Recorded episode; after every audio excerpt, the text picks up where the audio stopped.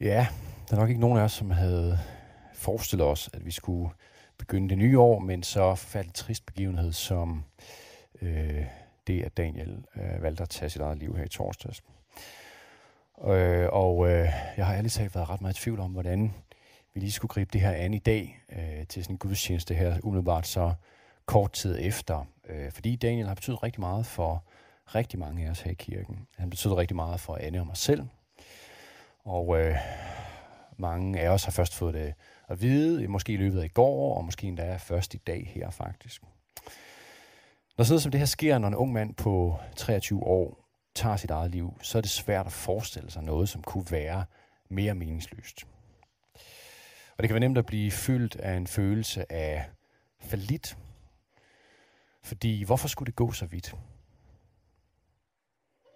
Som Anne sagde, så har Daniel været med i Aarhus Vinder helt fra begyndelsen. Han har haft rigtig mange gode venner her. Og når vi snakker så meget om det her med at være fællesskab, om at være familie for hinanden, er det så ikke lidt af en erklæring, når sådan noget her sker? Altså, hvorfor blev Daniel ikke grebet af fællesskabet? Hvorfor blev Daniel ikke grebet af Guds kærlighed? Hvorfor skulle det ende sådan her? Jeg har selv haft mødtes med Daniel øh, fast øh, rigtig meget, siden vi øh, startede kirken her i perioder øh, flere gange om ugen. Øh, ligesom jeg ved, rigtig mange af jer har mødtes fast med ham, besøgt ham på syg, øh, haft ham med i netværksgrupper, haft ham hjemme til mad, alt muligt. Og jeg tror, når sådan noget ufatteligt tragisk og meningsløst som det her sker, så har vi som mennesker en tendens til at vende indad. Ikke? Så har vi en tendens til at tænke, kunne jeg have gjort mere? Hvad nu, hvis jeg lige havde ringet en ekstra gang? Og vi kunne sikkert have gjort mere. Jeg kunne i hvert fald have gjort mere. Jeg tror, det er naturligt at tænke på den her måde. Men det, der er vigtigt at holde fast i, det er, at sådan nogle tanker, det fører ikke rigtig noget sted hen. Der er ikke rigtig noget, man får ikke rigtig noget ud af det, og for det andet, så er det heller ikke rigtig sandt. Fordi det, der er vigtigt at holde fast i den her situation, det er, at det, som drev Daniel til at tage det her valg om at slutte det hele, det var ikke ensomhed. Det var ikke svigt. Det var ikke, fordi han ikke har nogen venner. Det, der drev Daniel til at tage det her valg, det var en sygdom, en forfærdelig sygdom, som han øh, havde kæmpet med i mange år, tre til fire år. En sygdom, som i lange perioder af hans liv, største del af hans liv faktisk, formørkede det, øh, og fuldstændig tog alt glæde fra ham. Og det var så den, som i sidste ende drev ham til at tage valget om at slutte sit liv. Og det jeg har jeg lyst til at sige til jer, det er, at det her fællesskab, Aarhus Vineyard, jeres venskaber med Daniel, og Guds kærlighed, sådan som han oplevede den her i kirken og i fællesskabet, det var faktisk Daniels redning. Det var i lange perioder hans eneste håb, hans eneste glæde og hans eneste faste holdepunkt. Det er ikke noget, jeg siger for at prale eller et eller andet med den her kirke. Det ved jeg, fordi Daniel selv har sagt det til mig, og hans mor har sagt det til os også nu her de sidste par dage. Og derfor så det, at vi står her i dag, faktisk på ingen måde en erklæring. På ingen måde. Jeg snakkede med nogle af drengene fra hans netværksgruppe her i går, og de fortalte om, hvordan han flere gange var kommet, øh, kommet til netværksgruppe der direkte ude fra Syg ude i Rigskov og var kørt ind for at være messegruppe, og så bagefter kørt tilbage igen.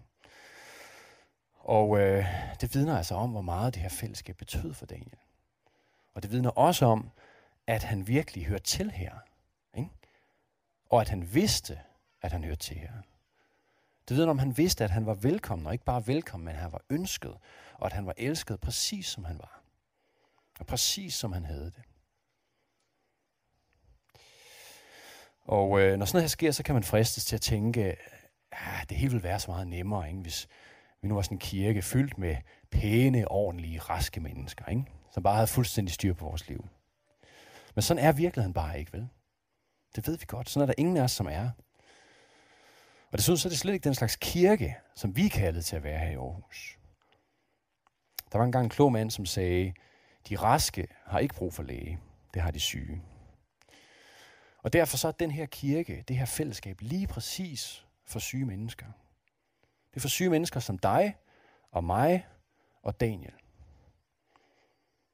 Og når man er kirke for syge, uperfekte, tvivlende og brudte mennesker, så må man også være klar til at tage den smerte med, som kommer ud af det.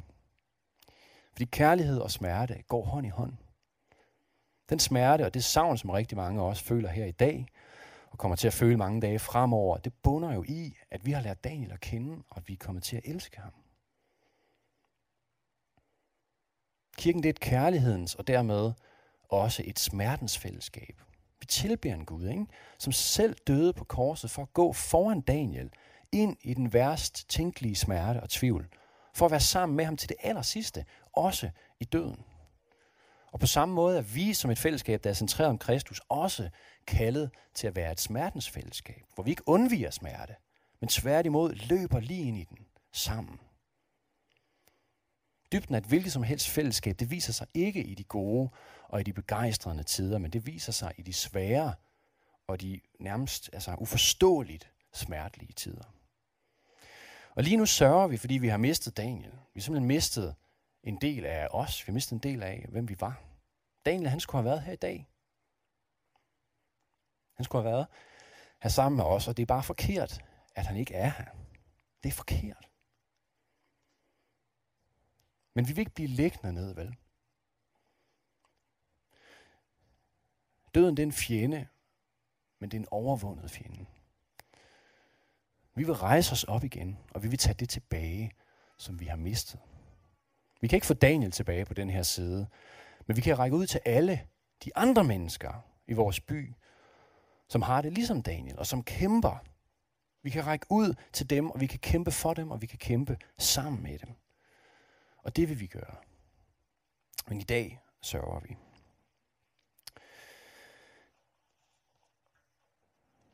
Jeg kommer til at dele nogle øh, tanker om frygt og om tro her i dag. Og øh, det er selvfølgelig en lille smule præget af alt det her, der er sket med Daniel, men jeg har lyst til at sige bare, at jeg håber, at det kommer til at give mening for alle sammen, uanset om I har kendt Daniel eller ej. Det er nogle tanker, som jeg har gået og tænkt på lang tid, faktisk, fordi øh, jeg synes, at det er meget tydeligt, at vi lever i, hvad man måske kunne kalde for en frygtens tidsalder. Jeg synes, det er relevant at tage op her ved begyndelsen til et nyt år. Fordi jeg synes, at man kan se, at frygt det er øh, blevet det mest effektive våben til at overtage enhver form for dagsorden. Om det så være sig politisk, eller samfundsmæssig, eller religiøs. Og det er som om frygt er blevet et våben, som medier, og som politikere og virksomheder slet ikke er blege for at tage i brug.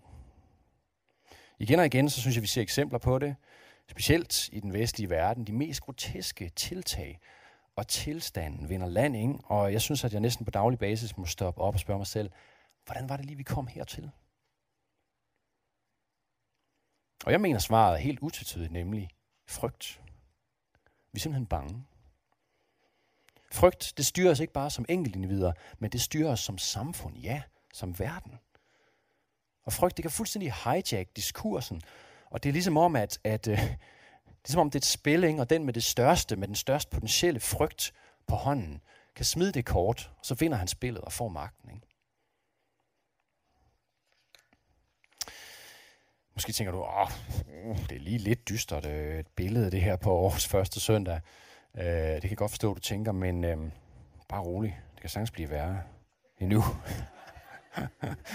Fordi lige så positiv som man kan være her ved begyndelsen af et nyt år, med forhåbninger og drømme om fremtiden, ikke? For året, der ligger foran. Lige så let kan det faktisk være at blive grebet af håbløshed. Altså, der ligger et helt nyt, uplettet år, fyldt med muligheder foran os. Men ikke bare med muligheder for gode ting, men ikke bare med muligheder for det, vi drømmer om. Også med muligheden for at blive skuffet. Med mulighed for at blive såret med mulighed for, at vi ikke får det, vi ønsker os, og det ikke går sådan, som vi håber. Og en ting er, når der sker noget så forfærdeligt som det med Daniel, men i det hele taget, så ved vi det jo godt, ikke? Vi ved godt, at der er bare ikke nogen garantier. Fordi vi har prøvet det før. Vi har prøvet at stå lige her mange gange før. Vi har prøvet at lave det ene fine nytårsfortsæt efter det andet. Virkelig håbe på, at tingene ændrer sig. Virkelig prøve at tage os sammen. Og så gør de det ikke. Så lige så spændende som det er med et nyt år, med nye muligheder og nye drømme, lige så angstprovokerende kan det også være. Fordi hvad må fremtiden bringer? Der er ingen, der ved det. Når vi bliver ramt af frygt, og det griber os, så har de fleste af os typisk to måder at dele med det på. Og det er et, at vi bliver enten lammet af frygt, eller to, at vi på en eller anden måde tager sagen i vores egen hånd og gør noget dumt. Altså vi gør på kompromis med det, vi egentlig godt ved er rigtigt. Og jeg tror, det gælder os både som samfund og som enkelte individer. Det kan være, at du kan se dig selv i en af de to kategorier, eller måske endda i begge to. Det kan være for eksempel, at du øh, simpelthen ikke tør at kaste dig ud i relationer. Nye relationer med mennesker. Øh, eller måske så trækker du dig i hvert fald, når folk kommer for tæt på. Fordi du simpelthen er bange for at blive såret eller skuffet. Eller fordi du er bange for, at du selv kommer til at sove eller skuffe andre. Det kan også være, at du lader være med at gribe ind i situationer, øh, hvor der egentlig var brug for dig. Brug for, at du sagde noget eller gjorde noget, men du er faktisk på en eller anden måde bange for at tage ansvar. Bange for, at du bliver opslugt, eller bange for at gå ind i smerten sammen med et andet menneske. Det er som om, der er noget inde, der er lammet af frygt. Det kender jeg i hvert fald selv. Jeg kender ikke det, at man sidder i bussen eller til forelæsning. Det gør jeg så ikke så meget længere, heldigvis. Men jeg har prøvet det en hel del år, 10 år faktisk. Øh, så sidder man der, ikke? og så bare to rækker længere fremme, så sidder der en og græder åbenlyst. Men er der nogen, som lige går hen og spørger vedkommende om, altså hvordan de har det? Eller er der nogen, der lige sætter sig ned og taler med dem? Når sådan noget sker, så kan vi være totalt lammede af frygt. Vi er bange for at tage ansvar. Vi er bange for den her smerte, bange for at blive måske konfronteret med noget, som vi ikke lige synes var så rart. Eller måske med noget, som faktisk kan med at koste os noget. Det kan totalt lamme os. Den anden grøft, vi kan lande i, når frygt kan gribe os, det er, at vi, øh, som jeg sagde før, at vi tager sagen i egen hånd og går på kompromis med vores værdier og idealer. Og jeg synes, at øh, jeg kan se i hvert fald i mit eget liv, øh, at det sker rigtig tit, når man ligesom er bange for at miste noget, eller bange for ikke at få det, som man drømmer om. Det kan fx være, at man snyder lidt i skat, eller måske man bare virkelig nærig med ens penge, fordi man i virkeligheden er bange for ikke at have nok til at klare sig for. Det kan være, at man arbejder alt for meget, så meget, så det går ud over ens familie eller ens helbred, fordi man er i virkeligheden er bange for at miste sit job, eller bange for ikke at blive forfremmet, sådan som man drømmer om. Det kan også være, at øh, man er i et parforhold, som man egentlig godt ved ikke er helt det rigtige, og øh, hvor man går på kompromis med sine værdier, fordi man er bange for at blive dumpet, eller fordi man er bange for aldrig at finde den eneste ene. På samfundsmæssigt og politisk plan, synes jeg, vi ser det her mega tydeligt. Altså frygten for, at der er nogen, der kommer og tager noget fra os. Frygten for, at jeg må sænke min levestandard for, at nogle andre kan komme til bordet. Og jeg håber, at I er klar over, at jeg på ingen måde taler partipolitisk i det her. Jeg taler om alle de steder, hvor noget bliver frygtstyret, og det sker altså i stor stil på begge politiske fløje desværre. Men det er bare forkert at bruge frygt som våben. Det mener jeg virkelig. Der kommer kun splid og fjendskab og vold ud af det. Og det lammer os, eller får os til at tage forkerte, irrationelle og nogle gange umenneskelige beslutninger. Men det er sådan med frygt, at der er en modgift. Frygt har en modgift, og den modgift hedder tro. Tro er faktisk det eneste, vil jeg våge påstå, som virkelig kan afvæbne frygt og erstatte frygten med håb. Vi har netop øh, fejret jul sammen, eller tænker jeg, at de fleste af jer har, øh, om den tro faktisk, om det håb. Vi har sunget om øh, Immanuel, som er et af Jesus' navne, og som betyder Gud med os. Og den tro, som vi fejrer i julen, at Gud er med os, at Gud kommer os i møde, det er den eneste virkelige modgift til frygt. Det er det eneste håb for os, både som enkeltindivider og som samfund.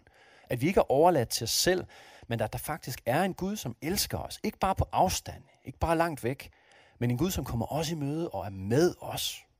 Med os i alting. Med os i de gode og i de svære ting. Med os i glæden og i sorgen. Med os i livet og i døden. Og den Gud, Immanuel, kommer enhver af os i møde i dag. Og alle dage og siger til os, Frygt ikke. Jeg er med dig. Frygt ikke, jeg er med dig. Sådan siger Jesus til dig i dag. Og jeg vil gerne læse en lidt øh, mærkelig historie for jer. Men faktisk den historie, hvor navnet Emmanuel for første gang optræder i Bibelen, det er øh, den historie, hvor den her profeti om Jesus stammer fra, som er udsagt af en profet, der hed Esajas for omkring øh, 600 år inden Jesus blev født. Og den her historie handler i virkeligheden om en konge, en øh, kong Ahas, som er konge i Juda. På det tidspunkt er det lidt indviklet, men Israel er ligesom opdelt i to øh, selvstændige stater, som ikke vil have noget med hinanden at gøre, og Juda er ligesom den sydlige øh, del af Israel. Så det er altså den, han er konge i, og det nordlige Israel er allerede kørt helt af sporet, så det gider vi ikke snakke om. Nu skal I høre den her øh, historie om kong Ahas. Dengang Ahas, Jotams søn, Usias sønnesøn, var konge i Juda, drog Arams konge, Resin, og Israels konge, det er altså den nordlige del af Israel, Pekah, Remalias søn, op til angreb på Jerusalem. Men de kunne ikke erobre den. Da det blev meddelt Davids hus, at Aram havde slået lejr i Efraim, skælvede hans hjerte og hans folks hjerte, som skovens træer skælver for blisten. Da sagde Herren til Isaias, Gå ud sammen med din søn Sheariashub, og med Akas ved enden af Øvredammens vandladning ved vejen til vaskepladsen og sig til ham, tag dig i akt og hold dig i ro. Frygt ikke. Tab ikke modet over disse to rygende stykker træ, Resin og Arams og Remaljas søns glødende vrede, fordi Aram har planlagt ondt imod dig sammen med Efraim. Og så hopper vi lige en lille smule teksten. Herren talte på ny til kong Ahas. Bed om et tegn fra Herren din Gud, nede fra dødsrid eller oppe fra det høje. Ahas svarede, jeg vil ikke bede om noget tegn, for jeg vil ikke udæste, udæske Herren. Det betyder teste Gud. Der sagde Esajas, hør nu, Davids hus. Er det ikke nok, at de mennesker, at I er mennesker til besvær? Skal I også besvære min Gud? Men Herren vil selv give jer et tegn. Se, jomfruen skal blive en barn og føde en søn, og hun skal give ham navnet Emmanuel. Og det er altså det aller sidste her. Det er altså der, vi har profetien om Emmanuel, om Jesus, som skal fødes af en jomfru, osv.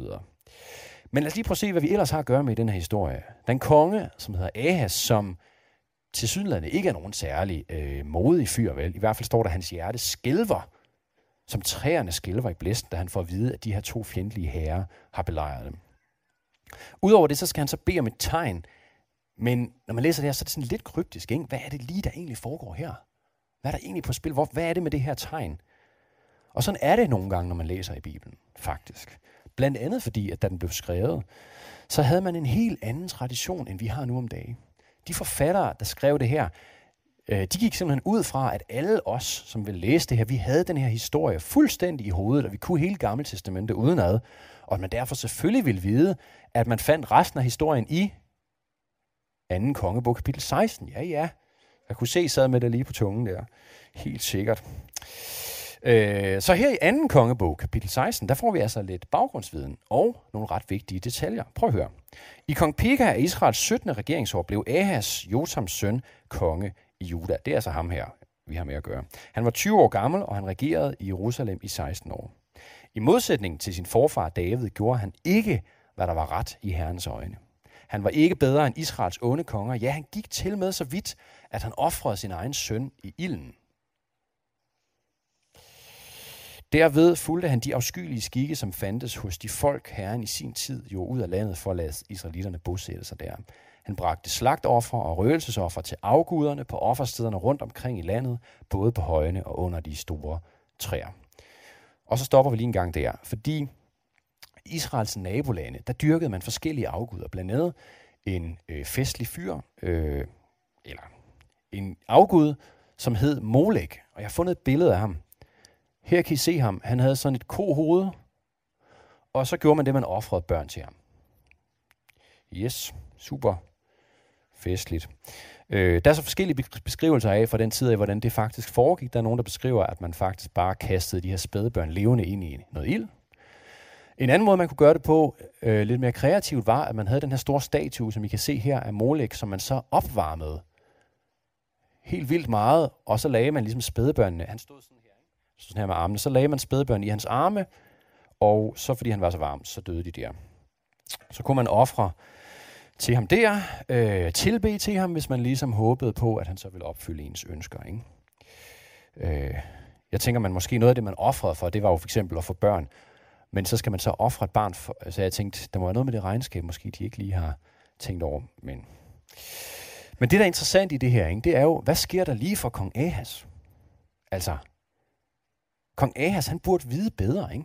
Han nedstammer i direkte linje fra kong David, fra Israels største konge nogensinde. Han er opvokset, han er opdraget med alle de jødiske traditioner. Han kender ligesom til den sande Gud, til Jave. Og han burde vide, at man ikke får noget som helst ud af ofre til sådan nogle random metalguder med kohoveder. Altså faktisk tværtimod, ikke? Og så offrer han til og med sin egen søn til den her overophedede metalko. Kong Ahas han er tydeligvis en bange og en svag konge. En konge, som er bange for at stå fast. Som er bange for at lede, så han følger ligesom bare efter, hvad de andre gjorde. Ikke? Han, han følger ligesom bare efter de der øh, skikke, som, som resten, som man gjorde rundt om. Ikke? Han er sådan lidt øh, fingeren i vejret, og nå, okay, hvad er, det, hvad er der lige inde lige nu, så må jeg heller lige gøre det, fordi så måske kan jeg, øh, kan det blive ved med at synes, jeg er en god konge, eller et eller andet. Ikke? Han er bange. Han ved godt, hvad der er det rigtige, men han er for svag til at holde fast i det. Yes, øh, så læser vi videre i historien, og nu bliver det action pagt. Nu skal I høre her. Kong Retsin af Aram og kong Pega af Israel gik nu til angreb på Ahas. De belejrede Jerusalem, men de måtte opgive og indtage byen.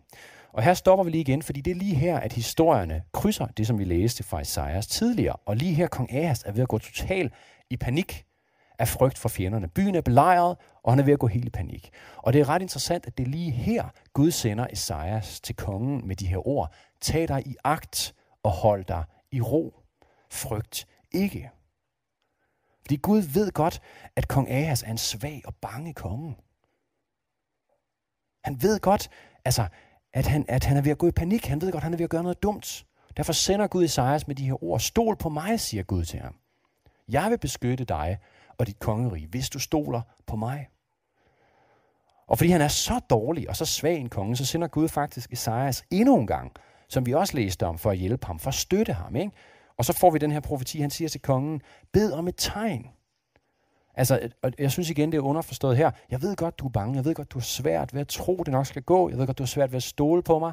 Men lad mig give dig et tegn, så du virkelig kan se, at jeg er med dig. Men kong Ahas lader så, øh, sådan som vi læste om før, som om han er totalt hellig, ikke? og som om han er sådan, nej, nej, nej, jeg skal sandelig ikke bede Gud om noget tegn. Jeg skal sandelig ikke teste Gud. Det er da, uh, den er helt gal, ikke? Men det er i virkeligheden overhovedet ikke, fordi han er hellig vel. Det er, fordi han brygger på en helt anden plan. Nu skal I bare høre. Akas sendte bud til Assyrkongen Tiglat Pileser. Jeg er din træl og din søn. Kom og frels mig fra Arams og Israels konger, der har rejst sig mod mig. Så det er den plan, kong Ahas brygger på. Han har ikke tænkt sig at stole på Gud. Nej, i panik, så tager han sagen ligesom i egen hånd og finder på at gøre noget. Og ved I, hvad han så gør mere? Så tager han sølv og Gud, øh, guld ud af templet for at bestikke den her konge, for at bestikke Assyrkongen. Og ved I, hvad det mest sindssyge er? Det mest sindssyge er, at det virker. Assyrkongen opfyldte hans ønske, gik til angreb på Damaskus og indtog byen. Indbyggerne blev taget til fange og bortført til Kir, og kong Retsin selv blev dræbt. Så kong Ahas er helt på toppen nu. Han er rigtig godt tilfreds med sig selv, ikke? med hans plan. Yes, min plan lykkedes. Og øh, så tager han sig ud for at besøge noget af det land, land, som de har indtaget sammen med Syrkongen. Og mens han er der, så ser han et alter, formentlig et alter for ham her, øh, afguden Molek. Og øh, så gør han det, han laver en tegning af det alter, som han sender hjem til sin egen præst og siger, byg mig det her alter. Øh, og sandelig om det så ikke ender med, at de tager det alter og sætter ind i templet og tager Guds alter ud af templet i Jerusalem og sætter det her alter for Molek op inde i Guds tempel. Og så offrer de til den afgud der. Ikke? Kongen siger, det gamle bronzealter må jeg overveje, hvad jeg skal gøre ved. Dårlig beslutning, kong Ahas. Ikke? Dårlig beslutning at begynde at tilbe afguder. Totalt dårlig beslutning, men han gør det, fordi inde i hans hoved, der virkede det. Ikke? Gud sagde, stol ikke på andre end mig. Lad være med at gå i panik. Frygt ikke. Men Ahas er bange. Han er styret af frygt. Og han vil ikke stole på Gud. Så han tager sagen i egen hånd, og han gør noget, som fuldstændig ødelægger, ikke bare ham selv, men faktisk hele landet. Det ødelægger den politiske situation i landet, det ødelægger deres åndelighed, og allermest katastrofalt, så ødelægger det fuldstændig deres relation til Gud. Det er faktisk begyndelsen på, at det går helt galt for Israel, det her, hvor de senere bliver indtaget og taget som fanger til Babylon og alt muligt halløj. Ikke? Men husk på, og det er det mest vanvittige i den her historie, det er, at i øjeblikket, der virkede det. Og det er så midt i den her fuldstændig vanvittige situation, at profetien om Immanuel bliver givet. En dag, siger Esajas, skal en jomfru blive gravid og føde en søn, som vil blive kaldt Immanuel, Gud med os. Det er som om Gud ser ned på kong Ahas, og han ved, at hans skæbne er hele menneskehedens skæbne. Fordi vi stoler ikke på Gud. Vi stoler ikke på, at Gud er med os. Og vi bliver grebet af frygt. Vi går i panik, og vi tager dårlige beslutninger. Vi går på kompromis med det, vi godt ved, der er rigtigt. Og måske virker det, sådan som det gjorde for kong Ahas, men det ender med at koste os dyrt. Ikke? Det er lidt som at pisse i bukserne for at holde varmen. Det varmer kun i meget kort tid. Der er ikke nogen, der har prøvet det. Det er også okay. I behøver ikke at række hånden op. Jeg ved ikke, hvor at du i dit liv er fristet til at gå på kompromis. Fristet til at tage sagen i egen hånd, i stedet for at stole på Gud. Jeg ved ikke, hvad for nogle drømme du er bange for ikke går i opfyldelse, hvis du rent faktisk stoler på Gud. Eller hvad du er bange for at miste, hvis du ikke selv tager sagen i egen hånd og, og ligesom gør noget. Ikke? Gør noget, som du måske godt ved, ah, det er måske ikke helt det rigtige. Jeg ved, hvor det er i mit eget liv. Jeg ved, hvor jeg er fristet til selv at tage kontrollen og gøre noget dumt, i stedet for at vente og stole på Gud. Men jeg ved også, at det fører ingenting med sig. Det kan være, at det umiddelbart virker, men hvad er prisen på lang sigt? Ligesom kong Ahas, så ender de her afguder, hvis vi først begynder at give os hen til dem, så ender de med at claime os. Og hvad betyder det for vores relation til Gud? Den relation, som uden sammenligning er den absolut vigtigste i vores liv. Ikke? Den relation, hvorfra alt godt, glæde, kærlighed, fred, liv udspringer. Og en ting er, at det kan give os problemer i sidste ende og have konsekvenser for vores liv. Men det allerstørste problem i det, det er, at når vi ikke stoler på Gud, så ender vi med at gå glip af eventyret med ham. Så går vi glip af at træde ud i hans drøm for vores liv. Prøv en gang at tænke på kong Ahas. Hvad ville der have sket, hvis han havde stolet på Gud? Hvad ville der være sket? Havde Gud grebet ind og reddet ham og hele folket på en eller anden fuldstændig mirakuløs måde? Havde vi fået en eller anden ny historie, eller David og Goliat eller sådan noget? Ikke? Det havde helt sikkert været fuldstændig fantastisk. Og hvad havde det ikke betydet for kongen selv? Hvad havde det ikke betydet for hans relation til Gud? Men også for hans selvbillede og for hans karakter. Det er som om, at Gud tilbyder ham en ny mulighed, ikke? en ny start. Han ved godt, kong Ahas er i gang med alt det der afgudstyrkelse og sådan noget.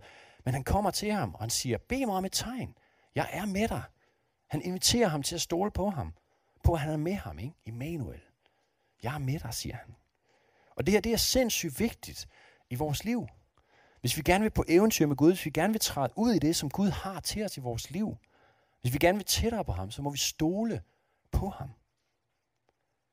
Jo flere kompromiser vi indgår, fordi vi er bange for ikke at få det, vi drømmer om, eller bange for at miste det, vi har, jo sværere bliver det at træde ud i Guds drøm for vores liv.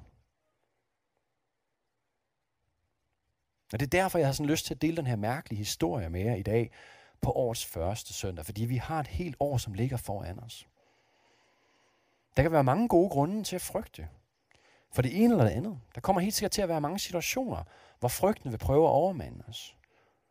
Ikke bare i vores egne liv, men også på, ligesom på samfundsplan, måske endda på verdensplan.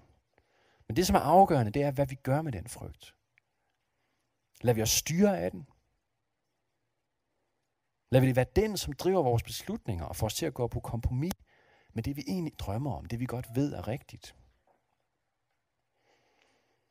Helt til sidst her, så har jeg lyst til at bare lige at fortælle en historie om den første kirke, som jeg kom til at tænke på i det her. Fordi for nogle år siden, der var en forsker, der hedder Rodney Stark, som lavede sådan en historisk undersøgelse for simpelthen at finde ud af, hvad var grunden til, at kristendommen den havde sådan en massiv eksplosion i de første århundrede øh, efter Jesu var død.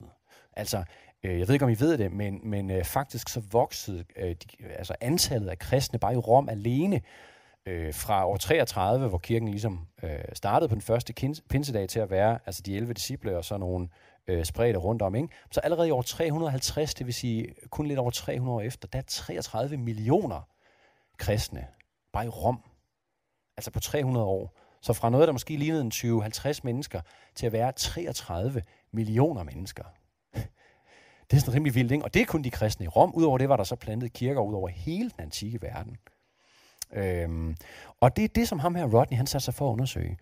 Og nu skal vi høre, hvad han fandt ud af. Det er meget, meget interessant, fordi det hænger noget sammen med, at Rom på det tidspunkt var meget plaget af forskellige epidemier. Øh, det var blandt andet, mener man, sådan noget som mæslinger og øh, kopper og nogle forskellige ting og sådan noget. Og øh, i hvert fald to af de her epidemier, det slog øh, op imod en tredjedel af indbyggerne i Rom ihjel. Det er sådan rimelig voldsomt. Øh, men det, der var ved det, det var, at langt de fleste, som døde, de døde faktisk ikke af sygdommen i sig selv. Det er ikke fordi, det faktisk var nogle helt forfærdelige sygdomme, det her, men de døde, fordi at de simpelthen ikke fik deres behag, basale behov dækket. De fik simpelthen ikke noget vand, de fik ikke noget mad, der var ikke nogen, der plejede dem. Fordi de her sygdomme, de var ekstremt smitsomme, og derfor så blev folk simpelthen forladt. Så når de blev øh, smittet, så blev de forladt, selv af deres familie. De blev forladt af alle, undtagen de kristne. Fordi de kristne, de havde en drøm, ind, de havde et håb, de havde en værdi om, at alle menneskeliv, uanset at de var nok så forskellige fra dem selv, havde uendelig høj værdi. Så de gik ind i det her. De, gik, de havde ikke noget medicin, de havde ikke noget særligt, de kunne bede for folk. De havde bare vand og mad, men som konsekvensen af det her, det var, at en kæmpe stor procentdel af de folk, som rent faktisk overlevede de her epidemier, de havde været i kontakt med de kristne. Og rigtig, rigtig, rigtig mange af dem endte med selv at tage imod Jesus og blive en disciple af ham, fordi de havde set næstekærligheden. De har set den selvopoffrende kærlighed, som Kristus viser os på korset, i kød og blod, i deres medmennesker. I de kristne, som havde set døden i øjnene og var gået ind til dem med far for selv at blive, smitte, øh, blive smittet, far for selv at dø, og været medmennesker for dem. Og det er det faktisk ham her Rodney Starks konklusion, en fyr, som ikke var kristen, der lavede den her undersøgelse. Altså i et fuldstændig sekulært øh, og seriøst forskningsprojekt. Er det ikke vildt? Så det er fuldstændig vildt. De kristne på den tid, de havde en drøm, og de havde en tro på, at Gud var med dem. Og de vidste, at Jesus havde overvundet døden. Så de gik lige ind i smerte og sygdom og død. Selvom det for mange af dem helt sikkert har betydet, at de selv blev smittet og måske døde af den sygdom. De lød så ikke styre af frygt. De gik ikke på kompromis med, hvad de vidste, der var rigtigt. Selvom den frygt var mere end reel, må man nok sige. Ikke? I stedet for så fulgte de efter Jesus, efter Emmanuel, lige ind i smerten og døden. Og mit håb for os alle sammen her i dag, det er, at øh, år 2019 bliver et år, hvor vi træder ud i troen. Det bliver et år, hvor vi træder ud i troen på, at Gud er med os. Så vi ikke lader os lamme eller styre af frygt. Så vi i stedet for at indgå dårlige kompromiser, stoler på Gud og på, at han vil komme os i møde. På, at han er den, han siger, han er. Og mit håb for dig, det er, at 2019 bliver det år, hvor du ser den korsfæstede og den opstandende Kristus, Immanuel, som går foran dig og kalder på dig og siger, frygt ikke, jeg er med dig.